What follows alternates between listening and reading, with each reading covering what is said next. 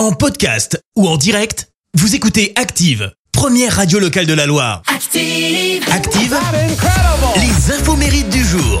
Bon réveil, soyez les bienvenus en ce lundi 12 septembre. Nous fêtons les Apollinaires. Bon anniversaire si c'est le vôtre. Vous êtes né le même jour que la chanteuse martiniquaine, martiniquaise, pardon, euh, Jocelyne Béroard, 68 ans ce matin.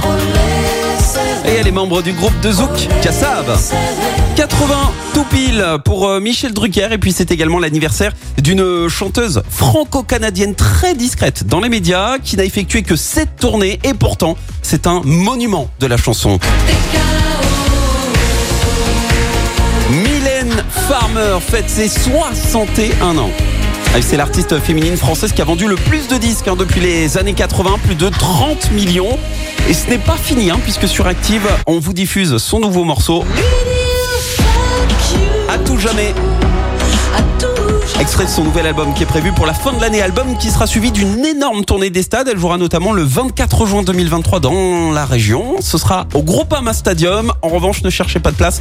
Tout est vendu. Elle est également euh, l'artiste ayant classé le plus de titres à la première place du top 50 et du top 10. Et puis, ben, Mylène Farmer est riche, très riche. Et le Covid n'a eu, mais alors aucun effet hein, sur ses revenus. Au contraire, elle domine le classement des chanteuses les mieux payées en 2022.